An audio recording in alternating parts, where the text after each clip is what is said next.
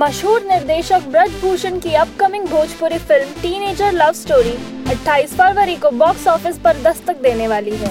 उससे पहले फ़िल्म की लीड अभिनेत्री जोया खान ने कहा है कि यह फ़िल्म उनके दिल के करीब है।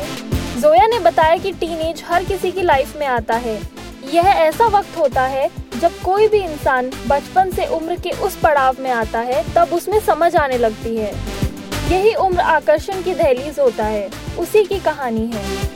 जोया ने कहा कि हर जनरेशन के लिए प्यार के अपने मायने होते हैं। मेच्योर एज में लोगों में समझदारी हो जाती है, लेकिन टीन एज में एहसास तो जन्म लेते हैं, मगर वहाँ समझदारी का अभाव होता है। ऐसे में कुछ गलतियाँ भी हो जाती हैं, लेकिन इसका ये मतलब नहीं कि वहाँ प्यार नहीं होता।